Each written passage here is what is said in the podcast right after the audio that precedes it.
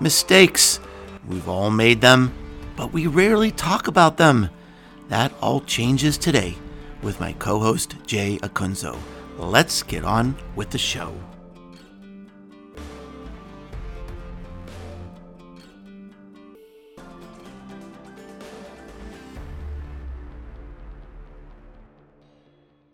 Hey, everybody. It's mistake day here on the Marketing Companion. We're going to do something we've never done before. I think it would be, it, it, it has the possibility of being wildly entertaining. Uh, Jay Acunzo and I are going to talk about some of the biggest mistakes we've made in business. And uh, we have not rehearsed, we have not prepared. I do not know what Jay is going to say, but I can tell you this. I'm going to talk about a few of my mistakes, and they are doozies. How are you doing, Jay? It's great to see you. I'm great. I'm better now because uh, I was staring at this list and I was like, oh boy, about to record all these things. And then I saw your bright and shining face and I was like, okay, no, let's do this. This is worth okay. it. All right. So let the ugliness begin. uh, so you want to start? Yeah, I can start. I have I have one that's pretty uh I don't think it's overly unique to me, okay. but it's very potent when you deal with it, very difficult to see mm. except for retrospectively and um retroactively. And I just, it's one of those things I wish I could go back to my younger self and grip him by the shoulders and give him a good hard shake. So I'll start with that one. All right. It wasn't like one decision I made. It was the mentality I brought to lots of my jobs. So quick context. My first, I wanted to be a sports journalist. Everything I did in college was orienting around that from internships to extracurriculars to applying and winning a scholarship and all these things culminating in an internship at ESPN. Like that's what I thought was going to be it. And I hitched my wagon to this internship at ESPN and it was 2008 and the economy took a heavy downturn as we all remember and uh, the manager at the time was ghosting me after telling me he had a job lined up post grad so i didn't look for other jobs that was my mistake big mistake that i made i was like i'm gonna work for espn it's gonna be amazing and he came back and he said unfortunately we are not only not hiring younger professionals at this moment in time we're laying people off and I went home and I was angry all summer long after graduating, having no idea what I was going to do and no prospects. And I didn't learn my lesson that the job you're in, especially when it's a large, attractive brand, does not have to be it. Does not. I, I thought I was going to join ESPN and work there for 35 years mm. and get the gold watch and whatever else came with retirement, right? Like that was a model in my mind because I thought from a young age, you get good grades, go to good college, do all the extracurriculars, become president of the clubs, captain of the teams, then you go work for the most famous brand you could possibly work for. And I replaced the ESPN with the first job I actually got, which was Google. And I was in sales. I didn't love it. And I was mm. thrashing and I was miserable. And then I went to a tiny startup and I started to love it. But then there was a regime change at the top of the organization and I didn't love it. And I was thrashing. And then I went to HubSpot right? Another one of those like highly ranked cultural places, like mm. amazing mm. place to work every year, whatever and I was miserable and I was thrashing. And every stop along the way, yeah, there were external factors causing me pain, but mostly it was my own internal story that I was like, this should be the savior job. This should be it forever. Why isn't this perfect for me?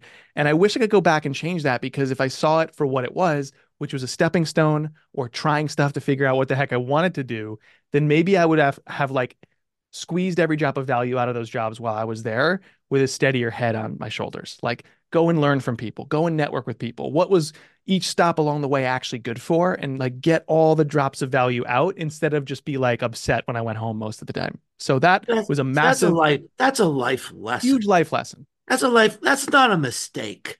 That's a life lesson. What I'm going to talk about now is something embarrassing. This was a mistake. It was so bad.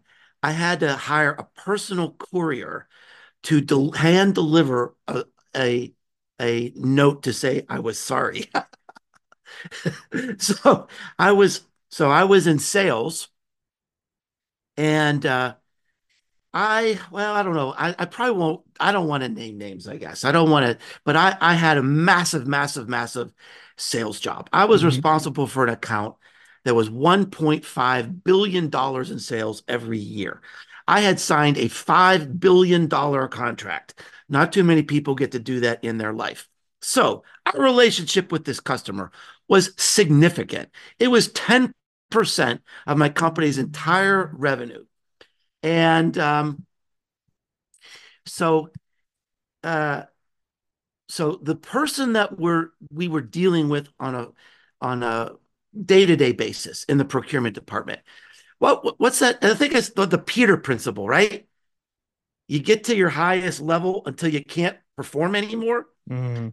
He was the poster child for the Peter principle. The guy, he was a nice guy, but he was way, way, way over his head. Didn't understand technology, didn't understand a lot. So we were on a call with this guy trying to solve some problems. And he just doesn't understand. He just doesn't understand. We're going round and round and round and round and round. So then we hang up. So the customer service person on the other end just starts going non-linear, going ballistic about this guy, how he has had it with this guy. How, you know, how can he ever work with someone so dumb? But we, what we didn't know is the guy had not hung up. He had not hung up. $1.5 billion in revenue. now, so I'm going through my memory banks and confirming what did I say? What did I say? and I was okay. It was really the other guy who was going nuts. So I was in my hotel room and in the same city where the customer was. and he said, I never want to talk to you people again. You're dead. You're dead to me. Uh, it's over. So I wrote a handwritten note and hired a personal courier to take it to this guy. It it ended up being okay, but you know, obviously he he we couldn't uh, he he wouldn't talk to the customer service person ever again. and he was he was probably our most experienced person, but that was that was that was a bad one. What's the teachable moment? Where, there where, wasn't where one. Do leave, where do we get better off of that story? Not every mistake has to have a, t- you know, sometimes you're just a bonehead. I mean, I'm not sure it all has to be a teachable moment. Yeah, I mean, obviously, fair. I should have listened to the click and made sure that they hung up. It might be a little bit easier on Zoom, you know, because the thing just goes away. Yeah, yeah. But this is pre pre Zoom. So, what's what's what's your mistake number two? Mistake one. Okay, so th- I'll I'll try to tie it to a grander lesson. It is more narrow and embarrassing. So I worked for a software company as head of con- I worked for multiple software companies as head of content, and, and then this ah. happened in the first gig. I was working for this team. I had a team of nine underneath me, and I was pretty new to the job. And just to set the table a little bit here, I remember as I interviewed all these people that I would potentially be managing, lots of wonderful things about the company, wonderful things about the team were all being said, and it was like out of a sitcom where week one, having my official one on ones now, not interviews, having been hired with all the same people, it was like you could see, you know, the shot in the TV show, scene number one with Shannon. She was like effusive. And then you cut to Shannon a week later when I was actually in the manager job. And she was like crestfallen and heartbroken about like this company and this team and this burnout. And it was like, what did I get myself into? Right? And so like in my head, I thought, all right, well, this team is I need to be a pardon my Italian, but shit umbrella for everything shit coming umbrella? down at them. A shit umbrella. That's what a middle manager Italian? Does. A shit no, no, it's not.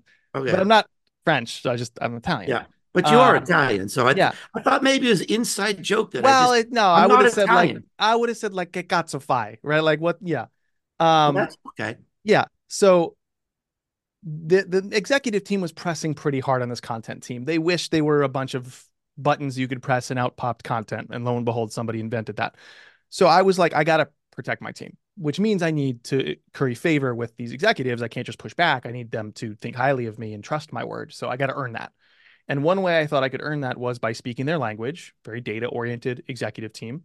And so I, I asked if I could have a piece of the agenda for the marketing team of about 150 people the next go around and I, will never forget. Um, I was trying to just give them an overview of how like our blog was doing, and there was this chart. I do not know if it's still in Google Analytics. That's how little I use it, but there was this chart that showed traffic by number of visits to the site, and so it was like you know a bar chart going horizontal. So at the bottom you had one, right?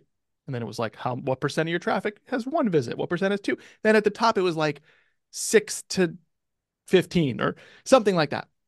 And it was massive. It was like this huge, like bar to go. And I was like, okay, so we, I don't know why I thought this, Mark. I literally can't explain this looking backwards. I'm like, so our strategy should be we need to get people to visit six or more times. When all this chart was showing was there were more people who visited six, seven, eight, nine, 10, up to 15 times. Why? Because it was a roll up of a number of visits in one chart versus the numbers below it was one visit, two visit, three. So of course the bar was going to be bigger. Also, that bigness showed nothing of value to the business at all. Like what I don't know what I was thinking, but I was like, I have to be data driven because that's the phrase they keep saying at the top of this organization. And so to win the executive's behavior, I'll talk about look at this chart. See the big number? We need more people to be in the big number. And I sat down feeling very proud of myself.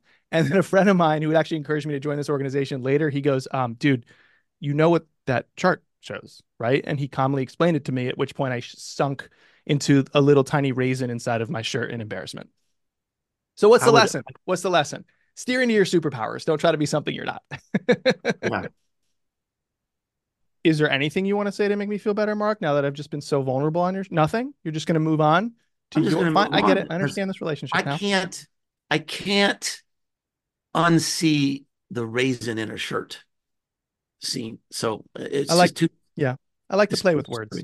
Well, because I'm not going to comfort you because I have a similar story. I have a similar story, and it was awful. It was awful. So, um, so I actually I think I am going to. I, I, I will name names on this one uh, because I had a partner in crime on this one, and it was our it was our beloved friend Brooke Sellas. So Brooke used to be the co-host of the show, and we've done a lot of business together over the years. And um, so I was working on a project with Merck. I was on this advisory board for Merck Pharmaceutical, and they were launching a big product. And I was on this advisory board, and there were people uh, from the advertising company on this board. And so they were doing different experiments with social media. And I was looking at this data and it just seemed it was not working. Something was wrong. It's like there's t- there's like fake followers, but somehow the, the the numbers at the ad agency it just wasn't adding up. It just wasn't adding up. There was something going wrong. So Brooke was helping me on this project, and and she said, "Well, I'll do an analysis of of these numbers." Sure enough, she comes back with this analysis, and she said, they must be faking the numbers. These numbers, they just don't work. They've got a, they they they they they got fake followers to make their numbers look better. She had done this complete analysis. So I go into this meeting, everybody's sitting around the table, and I say, "We think you faked the numbers. You know, we've got this data that shows we it's just not sorting out right." And the ad agency was really embarrassed, and they didn't know what to say. And they said, we'll go back and we'll, you know, we'll do this investigation and figure out how we could possibly come up. You know, we there's no way we had fake followers, blah, blah, blah, blah, blah. So, okay, well, I was feeling pretty proud of myself. Get out of the meeting. Got a call waiting me for waiting for me for for Brooke there. She said, uh, I did the numbers wrong. she did the analysis wrong. And you know, look, you know, Brooke is is is brilliant and wonderful, and we've had lots of great business successes together. But you know, she made this mistake, and so I had to eat crow, big, big, big, big time, because I basically accused this advertising agency of, uh, you know, bought of you know, sort of forging their their numbers. Uh, but we had the evidence. I mean, we had the data. And, you know, it, it's funny because I was talking to my wife about this. I was telling her we were going to do this, this fun show. I said, remember when we had that thing at Merck? And she said, this is what she said, Jay. Well, what was the lesson you learned from that? and, uh, you know, I don't know. I, I probably would have done uh, the same thing exactly over because, you know, Brooke was a professional who I trusted, you know, and, uh, and I'm not to look over her shoulder you know, the data she analysis she did, it looked good to me. And, you know, sometimes people make mistakes. So Uh, I, I, it was an unfortunate incident. It was embarrassing, but it, it, nothing, you know, I really, I still would trust people today. And if you make mistakes, you make mistakes. Yeah. Yeah. Well, that's well said. I'm glad that that didn't, that and other things that happen throughout your career can cause you to become a cynic very easily. So I'm glad, I'm glad to see that's not the case with you. Oh, there there are things that have happened that cause I'm just not going to talk about them today. That's the next episode together. Because I'm too cynical. Mistakes. Right, the next episode is yeah. why are Mark and Jay so cynical? volume one. A... Volume one. yeah, right. Exactly. We need a two drink minimum episode, uh, but that'll just become okay. what we do every time. Um. All right. all right. So I was thinking about this one. There's like this underpinning foundational one that's kind of similar to my first one that I gave you, but there is something that's representative of it that's really a, a, a, stark reminder to me and i think a lot of people of how to conduct their business well so the foundational or bigger idea underpinning this is for years i was doing two things for a living as an independent contractor public speaking i was on the road that was a big source of my income like anywhere from 40 to 60% and the remainder was making shows for brands so i work with companies like drift and salesforce and wistia and a lot of b2b companies mainly in saas to develop a podcast, sometimes host it, to develop and write and host a documentary series in the case of Help Scout. Like I've been making these really large, lots of surface area, very visible projects, these shows for brands. But I never applied the level of rigor to that line of business that I did to my speaking, where I understood both the craft and the underlying business you know machinations and process and how to how customers happen and all that i didn't really i was too opportunistic and reactive um, almost vanity with the making of shows. And there was one instance that was like, oh, this is a mistake. I mean, pandemic aside, that threw a lot of our businesses into sharp relief, especially as speakers and freelancers. But while things were going well, I remember I had this consultancy that wanted to work with me. And we did, if memory serves, I did the show development, which was all the documented strategy and a lot of interviews with them and a lot of punching up different types of copy. We develop a premise, we develop a format for the show. I'm coaching the talent that would be on the microphone. I was going to co host it, so that comes with a premium. And when we were about to go to market with this show, uh, they said, well, we're going to pause the launch because we have like a bunch of big Fortune 500 brand clients and they're sort of delayed on their payments. And so we can't pay you to do all this stuff. But Jay, like, could you do some just like advice type stuff with us, or could you do some more rounds of edits in the meantime since we're not producing net new content? Um, and I really had nothing to sort of point to in the contract for when that question came up or that request came up. And I was new to freelancing and they were an important client to mine and very well connected. And I wanted to impress them. So I did all kinds of free work. And yet, yet again, delaying paying me, delaying taking the show to market. So now I don't have the final 50% installation from our original contract coming my way because they're like, we're waiting for our invoices, which by the way, I do not care about. Um, there's a great TED talk, F you Pay Me, awesome for creative freelancers. Um, and then the second thing was I was also not have like they didn't publish the asset. So I couldn't at least get like a portfolio builder out of it. So I wasn't getting paid. I didn't have a public asset. And if you fast forward to today, the thing I'm most proud of is I have literally in all my contracts uh, save for speaking engagements because it's a little more clear what I'm delivering. But I have what's called a scope creep fee.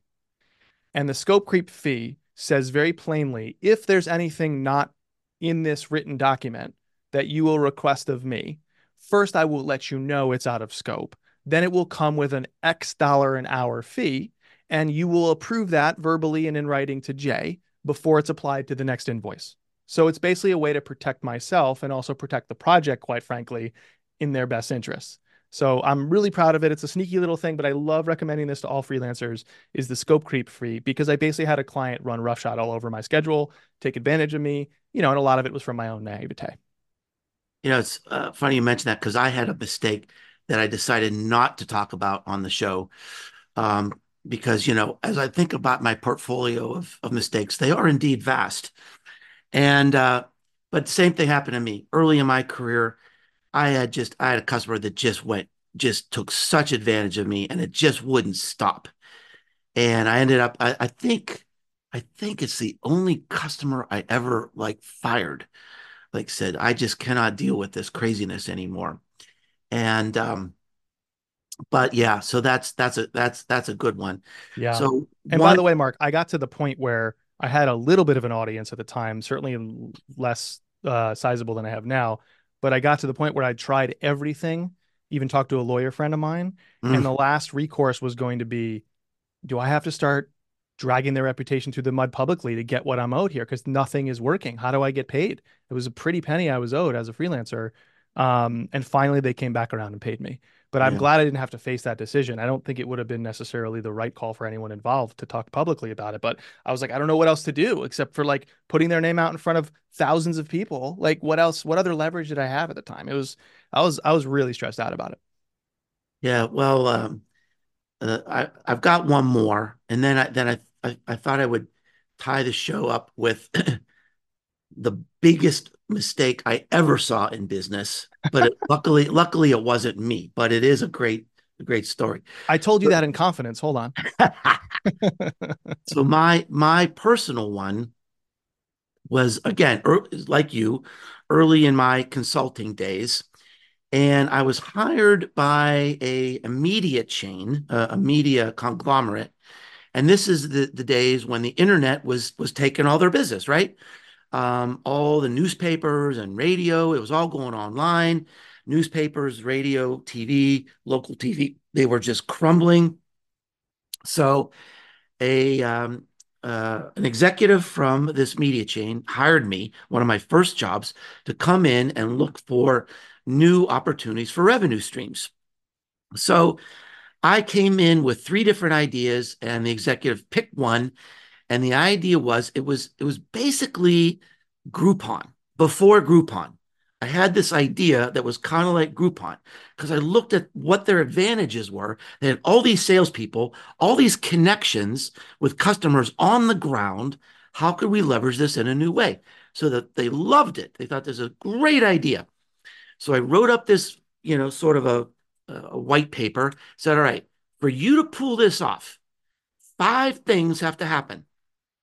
Now, this is a very slow moving bureaucratic organization, but they're excited. They see this great opportunity.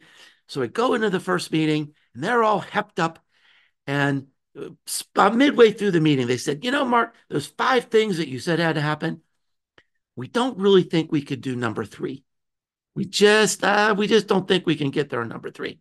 But I was kind of like you, you know, all right, you know, I'm kind of new and you know i'm feeling the, my way through here. These people are the experts in what they do. If they can't do number three then they can't do number three. So then the next meeting you know we're into the meeting and they said remember those five things? We just can't get editorial to agree on number two. Just ain't gonna happen. So like week by week by week the foundational ideas the only things that would make this work were like shut down. And I should have stuck to my guns. I should have gone right back to the sponsor of the project. And I and, and I should have, you know, I should have been more uh, forthright. I should have been more confident and say, look, I know you need to do these five things. If you get rid of one of them, the whole thing's going to crumble and it's not going to work and it just it just it just fell apart. The whole thing just fell apart. And uh, you know i'm not looking back the organization was so messed up. I'm not sure it, it really could have done it anyway. They were just so entrenched in what they had done for a hundred years Yeah. um, so kind of against change. I, I don't know if it would have worked anyway. But the lesson for me there was i you know i should have been uh more bold. I, I should have stuck to my guns and, and, and been confident in all this knowledge I've acquired over the years and say, look, no, we are going to do number two. If you don't do uh, that, didn't come out right. We're going to go do number two. You know what I mean? no, that's what ended up happening. that was the end result. but number that's not, yeah, I get it. our, I don't know if our international listeners will understand that or not, but it was an joke for Americans, perhaps. Um, so, but I'll wrap it up today, uh, Jay. And and uh, so I did, I did learn from that. I really Sure. did. Sure. Uh, uh, and I just, you know, I, I just, you know, because I am confident. I've had enough business experience to be pretty darn sure what has to happen in an organization to make things work. So I'll wrap Right. it up with the, this is the biggest mistake I've ever seen in business. There's a, it's, it's this massive uh, automotive contact, uh, conference. I think this is the biggest, maybe the biggest group of people I've ever spoken to. I think there were close to 10,000 people in this audience. So there, it was a two day event. I was the keynote speaker on day two, but I went early because the keynote speaker of day one was one of the most famous marketing gurus in the history of marketing gurus. And I had never seen this person speak before. So I really wanted to go. So there I was. I went early. And this guy is known for being very direct, maybe even a little harsh. So he was talking about digital marketing. And he used this example. He called he, he put up this website and just just went to town on this website saying that this website is one of the worst websites he's ever seen. He's and literally he said this. The people who created this website must be a bunch of babies because this is so bad. I've never seen a horrific sight like this in my life. Now, imagine, if you will, as he's saying this, and of course, in front of 10,000 people, you've got the rock star screens, right? You've got the screens that are as big as buildings showing this website. Now, to complete the picture, on each side of the stage, there are huge LED screens posting the sponsor of the program, who is the website this guy is tearing apart. Oh my gosh. He did he didn't think to he didn't think he didn't know who the sponsor was. He didn't, you know, he just probably showed up, you know, got on stage, did a speech and, you know, and left. Ugh. And I mean, the audience, it was just unbelievable. It was the it was just the worst cringe moment of my life. And um, so then, you know, I was speaker, I was the speaker the next day. And and this is what happened. The organizer of the event came uh, contacted me in my hotel that night and said, "I want to see your slides." they were so they were so terrified and so aghast at, at, at what had happened. But you know, I mean, this is you know, I, I teach a class in in speaking, uh, and that's one of the things I talk about in the class is you know, first of all, go early, read the room, meet some people, learn like who are some of the important customers in the room, who are the sponsors. Can you even weave them a nice little hat tip to them in your speech or something, right? You got to be aware of the entire environment. You can't just go in and, you know, deliver some pre-rehearsed talk. Amen. So, yeah, Amen. so so shame on him really for not being more aware. And uh, that was that was really really bad. Everybody today, I mean, is a little mini megaphone up to a very large one. And I feel like I've been at plenty of events too where Mhm. the person on stage has been around the block and has lost sight of, you know, they, they've they've been subsumed by their own ego because it does something to you to have thousands or millions of people saying you're nice or great or genius or visionary all the time and getting applause on stages also compounds that. And it, yeah, I could just tell like this person doesn't realize that by them mailing it in or by them saying something negative or overly sensational that yeah this is a room of 300 people only but these 300 people now also have a direct connection to many more people. And i feel like a lot of people who used to be super famous or well known Yeah. at the top of an industry they, they forget that. Like there's no mailing it in anymore. You can't just be like i'm here to collect a paycheck and bail. You got to deliver everywhere you show up which is oh by the way the highest integrity thing to do period. Hey, you you reminded me of something. Can I can I say one more? yeah sure it's, It is- you know what I- it's, it's my, my- show but i'll let you go go ahead It's my show. So I'm going to give myself permission because you just so maybe there was one other one that was all this might this is a tie. This is a tie for the worst.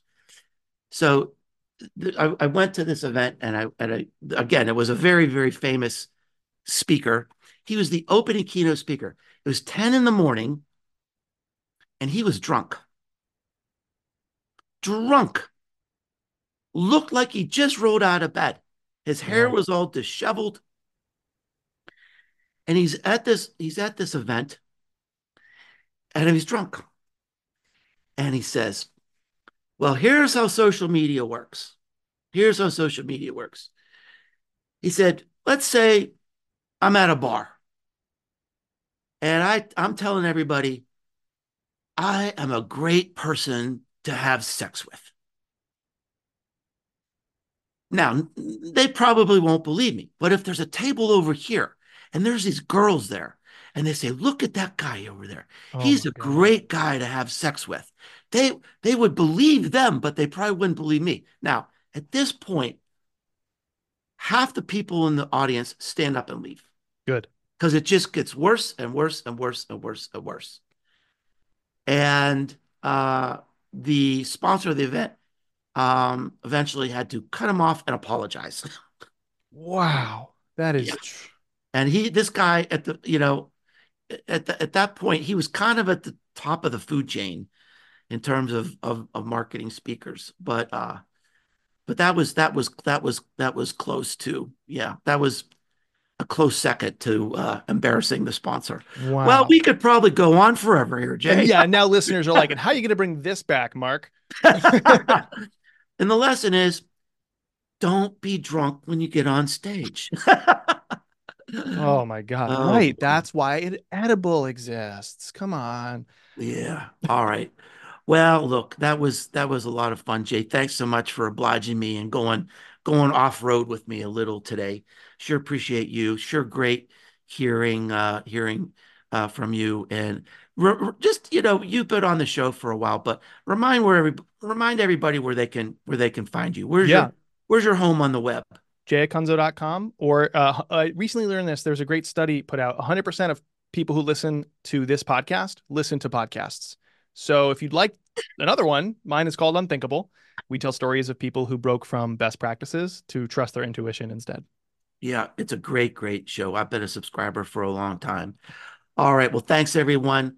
Uh, we sure appreciate you. And uh, thanks for being here. We'll see you next time on the Marketing Companion.